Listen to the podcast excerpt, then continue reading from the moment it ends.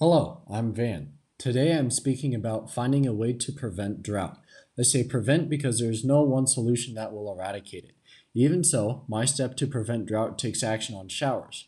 This action is install water gauges on showers to show the user how much water they are truly using. Here are the facts. According to a study at Penn State University, an average shower runs at the rate of 5 gallons per minute.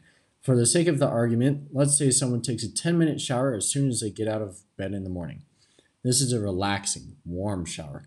The suds have been rinsed off, and the user allows the water to run for only a few minutes longer. The perfect shower. However, by the end of the shower, this person has already used 50 gallons of water that morning.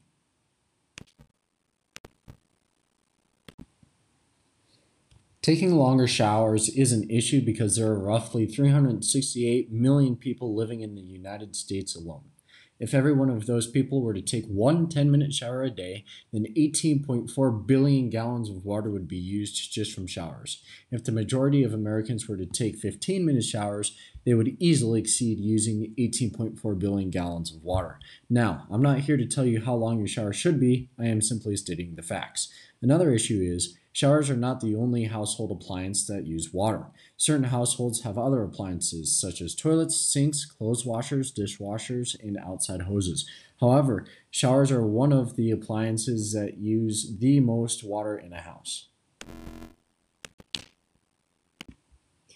My solution to prevent drought will work. I know this because, to some people, the water gauge might act as a shaming device because they think they are using too much water. To others, it may act as a congratulatory device because they think they are using just the right amount. Maybe they don't care about how much water they are using. However, if someone looks at the gauge and reads that they used 80 gallons of water while taking a shower, they will think, wow, that is a lot of water that I just used. Then, maybe, they will change their routine to use less water. Now, this all seems like a personal benefit because you are saving more water rather than a worldwide benefit. However, one must think of supply and demand. In a nutshell, demand is when someone uses something over and over again so often that they need more of it. For the sake of this argument, that something will be water.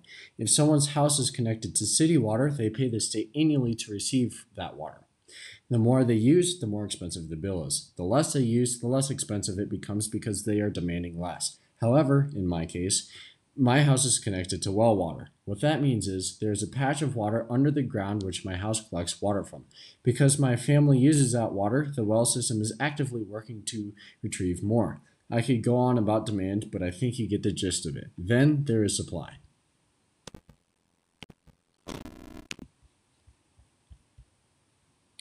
Supply is the amount of water that is available in that patch underneath the ground. If it goes dry, the house will have to retrieve water from a different patch underneath the ground. With that comes costs. Someone would have to hire engineers to move the well system to that other patch of water. This process takes time and even more money. However, the demand for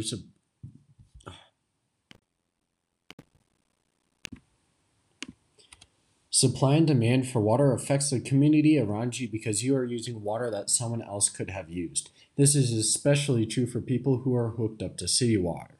All of that water that just went down your drain of your shower could have been someone else's drinking water. Eventually, most of the city's water gets used up and there could be a shortage of it. Even though it is unlikely because of rain and snow, it still happens. Think California. This is the definition of drought. Ultimately, what I'm trying to say is people need to use less water to prevent drought for their own benefit and the world's benefit. The way they can feel helpful towards the issue is by knowing how much water they used. So, putting a gauge in showers will help prevent drought.